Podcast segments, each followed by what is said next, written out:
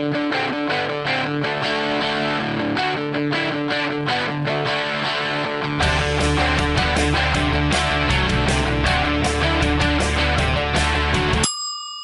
is Stand to Reason's, hashtag STRask podcast. And this is the podcast where you send us your question on Twitter or through our website. And then Greg Koukl and I, Amy Hall, will see if we can answer your question See for if you. we can. All right, Greg, this first question comes from Timothy. And I I think it's a really good question because it's something it's something I had to deal with kind of in general. Well, you'll see Okay. You'll see. Uh, when I was first at, at, you know, getting my degree at Biola, Mhm. and I think it's a question a lot of people have as they're learning a lot of things. Okay. This seems to come up. All right. Your apologetics degree, your Yes, master's, your yes. MA. Okay. As a longtime student of STR, I've come to realize something recently. In one sense, STR has ruined the experience of corporate prayer for me. Too many people pray misusing scripture, misunderstanding how God works, or just say silly things. How do we navigate this staying useful to the church body? And I think this applies to more than just prayer. Yeah. This, so that when I when I say this comes up, I think it comes up in a lot of different yeah, areas. I, I agree, but um, I'm just going to take exception with the wording. Um, what has happened is people who pray inappropriately ruin the experience of corporate prayer. What Stand to Reason has done is given insight into things that help others see when prayer is done inappropriately. Okay. And uh, that's not a vice, that's a virtue. So maybe that sounds defensive, but I, I'm just I'm just saying I, I understand exactly what uh, what Timothy is talking about. Okay, I understand entirely, and it's not just prayer; it's also preaching. It's also conversations with other people who take off on tangents and make biblical applications that just totally unsound. And what we have to learn to do is eat the meat and throw away the bones. The uh, prayer may be a genuine prayer, but if they quote, as long as two or three are gathered in your name, there you are in their midst. So therefore, we're praying here. That may and makes me wonder. Now I know why I don't get my prayers answered, because Jesus isn't right here with me. There's only one of me. He's over there with those two or three people. Can't hear me by myself. That would be kind of a ridiculous application of that way of viewing the verse. That's a total misunderstanding of the passage. It's not talking about corporate prayer at all in that passage in Matthew. In any event, so somebody says that. I had somebody say that recently when I was in a, a, a mature Christian. I just ignored it and then paid attention to the prayer. So it didn't ruin corporate prayer for me. It just means I got to eat the meat and throw away the bones. So I'm just go, oh yeah, that's doesn't apply. No, that's not. That was a misuse. But and and if the prayer is an unsound prayer because of the unsound use of Scripture, I don't give an amen to it. I just let them pray it. But yeah, that's a problem. It's kind of like when you're really good at some particular thing, some discipline, and then they have a movie that features details about your discipline, and you say, "Oh, look at all these things that are wrong."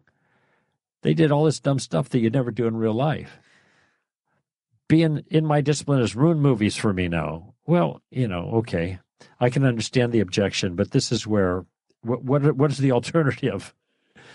Just to stay believing false things, or is it better to believe true things and apply those truths in our own life, and then just just tolerate when less knowledgeable, more naive Christians on these issues manifest the wrong things in their prayers or in their preaching. Now, sometimes it's re- it's critical. In other words, there are big deals what people misrepresent, but most of the time, especially in group prayer, it's just innocence, naivety, and we just overlook that as a as an older brother or sister in Christ, and we just kind of flow with it, and that builds a virtue in in our life just to overlook those things. Um, I don't know with regards to that particular thing. Um, that would be my response. I don't know if you have any further thoughts on that, Amy. Even So, like I said, this was something. Whenever you start learning something, that was a great illustration. When you see a movie Mm. and it's your own profession, and you think that's not how it is. So this is a this is a definite danger of character going on here that I think we need to deal with when we are uh, learning things. And in fact, I even remember asking Craig Hazen when I was in the program. I remember asking about this. Like, I don't know how to deal with this because I don't want to get irritated with people. I don't want to be arrogant. I don't want any of those things. But I, I seriously did not know how to deal with this, and so I. Craig Hazen, who ran the who, MA in apologetics, right, exactly. Bible, right. So I've I've Still had does. to think about this, and I think part part of the issue here is we have to change the way we're looking at the other people who are in our church who don't know the things that we know. And I think the first thing to remember is the passage in Ephesians 4 that talks about how Jesus gave all these different gifts to the church so that we could all work together to build up the body of Christ uh, so that we become mature. And so we each have our part. You know, Paul talks about how there's an eye and there's a hand and there's all these different parts of the body, and God brings them together so that we can give our gifts uh, and create a mature man, a, mature body of believers. So what I, I realized ultimately is that you have this gift of this knowledge and this understanding that you have been given because of your studying, because of your natural gifts, whatever it is. And the people around you who don't have that gift, it's not, this is a result of God's design, not of their failure. It's actually God bringing people together who have different gifts. So their weakness is an opportunity for you to serve them just as your weakness is an opportunity for them to serve you. So you're playing your part in the body and it's not a surprise that other people need what you have. Mm-hmm. That's by design. That's what we're there to do. So it doesn't make sense to look down on them for lacking the thing that we were put in that body to give, to them. give to them. I got it. And um, so what I what I do is I I try, and this is kind of the image I eventually came to when you have a gift, and it, this can be with any gift, maybe somebody is really good at music and worship, and, or maybe somebody's really good at serving, and they look down on the people who aren't as good at serving. Can't hold a tune. So, what I try and visualize here is, I my job is to get down in the trenches below the people around me in order to lift them up, not to look down on them in mm-hmm. the trenches. I'm mm-hmm. to get below them and I'm to lift them up with what I have. So when you see someone who is misunderstanding something, that's your opportunity to help them, not in an arrogant way, but in a way that can help them to know God better and know His Word better. And the, the key thing to remember here is that your gift makes you a servant, not a master. Mm. A servant. That's what our gifts are for, and that's what we should be expecting to use them for. It's a whole hopefully that'll help people look at this a little bit differently. Right. right. Because I, I think everybody struggles with this. I get this question all the time, mm-hmm. and it's it is hard, but we just have to remember the reason why the people around us don't have what things we have is so that we can serve them. Right. Well said. Okay, Greg, let's go to a question from H.J. Miller. Jesus refers to the cross and being crucified quite a few times before his own crucifixion. How would his remarks be conceived by his followers? Were they familiar enough with the concept of the cross and crucifixion to understand the deeper meaning at that particular moment? Oh, no, I don't think they understood at all.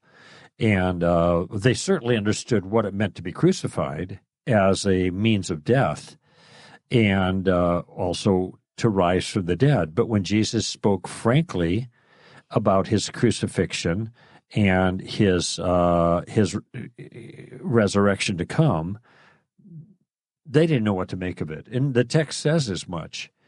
They didn't know what that meant. And this is why when Jesus died on the cross, it was a stunner to them. And they were like, for a couple of days, what's up with that? You know, they were completely discouraged because they saw everything that Jesus had done, all the miraculous things, John had told him, This is the Lamb of God who takes away the sins of the world. Now, I don't think they were thinking so much in terms of that aspect of Jesus, but certainly uh, the other part that John said, when he's going to thoroughly clean the threshing floor and uh, gather the wheat and then burn up the chaff. And so, yeah, rah, rah, rah, they're on for that. Um, and then Jesus dies, and then he rose from the dead. It was like, we don't even know what to make of this. Remember the road to Emmaus, and there's Jesus then saying, Oh, you, stupid, you're slow to understand this? And then he's got to explain it all to them. Now, then their eyes are open a little bit, but it still takes them a while to figure a lot of these details out. And um, so th- they were culturally expecting something entirely different. There was no expectation that the Messiah would die and raise rise again from the dead. And N.T. Wright makes this goes at great pains in his massive book on the resurrection to uh, to to document this. They had no expectation of this kind of thing, and uh, even though during the ministry, his ministry, his training of his disciples, he mentioned this a number of times. But even the text says, I, I just don't, we, they didn't know what he was talking about. They couldn't figure it out because it was so foreign to what they expected of the Messiah. So they, but they did know what the cross and they did. They did know what crucifixion. Was. Of course, was. yeah. So crucifixions they, were were a normal thing that happened. So they were familiar with that concept. It's just they didn't know exactly what Jesus was telling them. Now, when he said things like, "You have to take up your cross and follow me," and um, those who gain their life will lose it, and those who lose lose their life for my sake will gain it. I think there's a certain sense in which they would understand a little bit of that. Oh, right? certainly. And taking up your cross, I mean, that the idea of shouldering the cross, apparently it was the custom of people who were to be crucified to shoulder their cross on the way to the execution site, just as Jesus did. But so that would make sense. It's a metaphor in the culture that would make sense. Take up your cross and then be crucified. We use the term crucified. Yeah, but I got a crucified, man. Well, we don't mean it literally, we mean it figuratively. And they might have understood some of these references to be figurative, but you know, they, what they what actually happened, they they did not right. anticipate that. They wouldn't have understood the idea of dying for someone else. Like that that concept when he said dying on the cross, they wouldn't have understood that meant serving others in some way because that hadn't happened yet. So mm-hmm. they they they didn't fully understand what Jesus was going to do. But I think at the kind of a basic level, they at least understood it had something to do with death. Right? Yeah. Well, I'm thinking of John 3. So just as Moses lifted up the serpent in the wilderness, of course, that's a reference to Numbers and how the people were had a, a plague of serpents, poisonous serpents, because they were bad, and this is their punishment. But they could look at the serpent on the pole that was lifted up by Moses.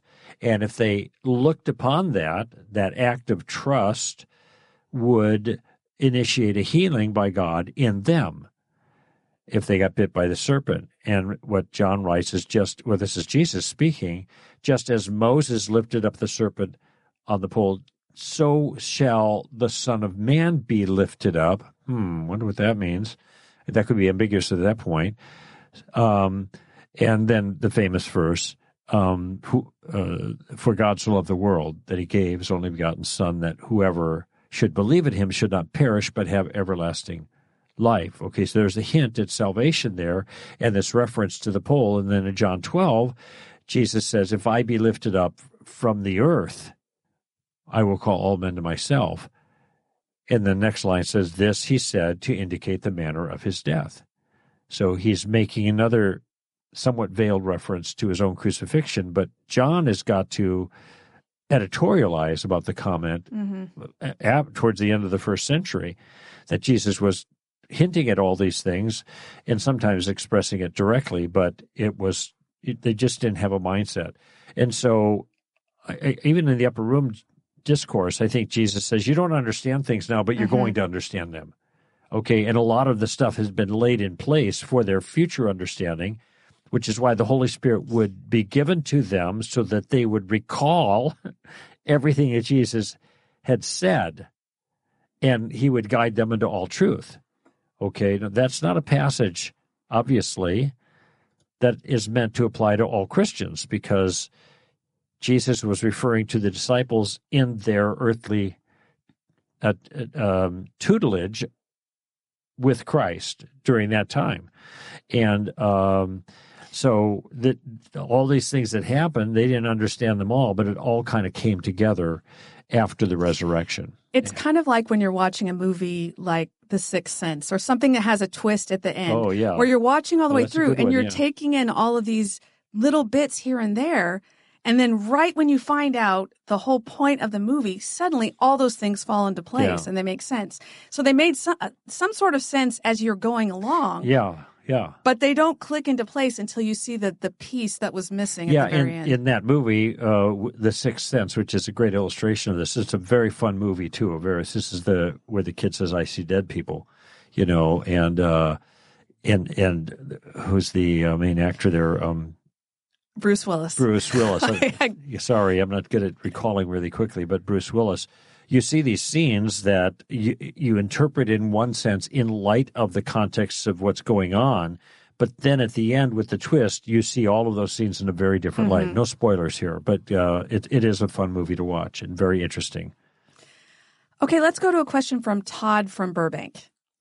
Some speculate about extra biblical realities, such as if life exists on other planets, not mentioned in the Bible. Myself, I'm satisfied with what God reveals in Scripture, but curious about your perspective on such speculation. Is it sinful to think about or debate such things? I don't think it's sinful to think about it. Yeah, I think it's you have to be careful about debate because there are warnings against um, straining at gnats, so to speak, inconsequentials, and fussing about them. Uh, what Paul refers to as genealogies and things like that. And I think uh, there are a couple of places where he makes references to that. And so if things don't really matter on a whole host of things, not just theological things, why are we getting in a fuss in a way that creates negative attitudes or negative energy or gets people pitted one against the other? And it, when, when I was younger, I was much more willing to do that that is to pit myself against others that I thought were mistaken. And there's a whole lot of things I just let slide, which I think is healthier. and if, if they have no consequence, why? I was listening to my daughters the other day. Well, I've had that at a restaurant before. No, you haven't. Well, I know that my first daughter said she'd had it at the restaurant, had had it at the restaurant because I'd been there with her when she had it. I don't know why my other daughter had said, no, you haven't well, that contributes nothing to the conversation. So it, that's just kids, teenagers, right? So, but that's you get you get older, you quit doing that. And so, when it comes to aliens and stuff like that, I think there are interesting.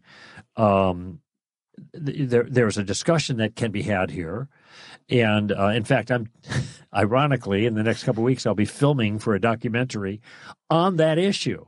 Okay, but um, I God can do whatever He wants. There could be aliens all over the planet. I mean, all over this universe. We don't know, and we probably never will know because the Bible doesn't speak to it, and there is no practical way that we will ever be able to have any communication with anybody else, even in our even in our galaxy.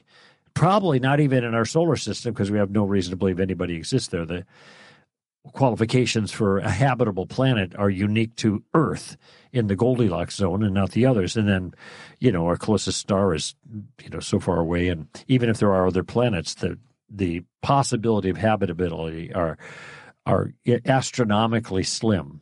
And I, I'm, I'm using my words carefully. People say, "Hey, just do the math." You know, Drake's equation. This came up a number of years ago, and they had these qualifications for life and they thought well there's these billions of millions of planets that probably have life on it kind of like ours. But of course drake's equation was working with a very very few factors and now we know a lot more and forget about it. It's not going to happen. That's why these secular scientists wrote this book called rare earth because earth is rare. So we have scientifically we have no reason to believe that there's anyone on other planets uh, theologically, we have no reason to believe that there's anyone on other planets. And um, if there were, there's no way we'd be able to find out.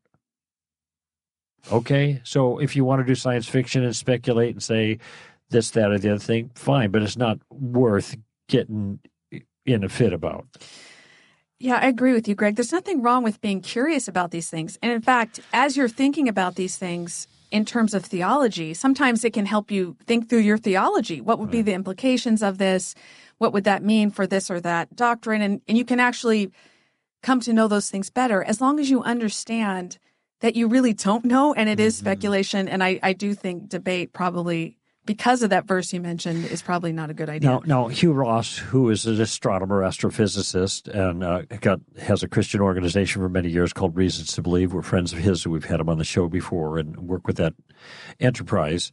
Um, his view is that uh, there's no reason to believe it theologically. There's certainly not any opportunity to connect with them, um, and if uh, if there were, they'd either be unfallen or unredeemable.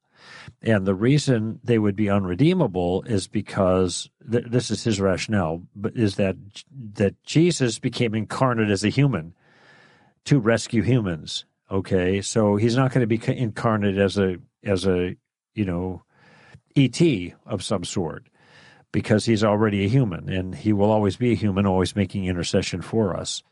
I guess someone could argue, well, maybe the Holy Spirit could become an AT in an incarnation or whatever, but this is where I think there's going to be theological theological problems, and this is why sometimes talking about the possibilities here end up helping us refine theological categories.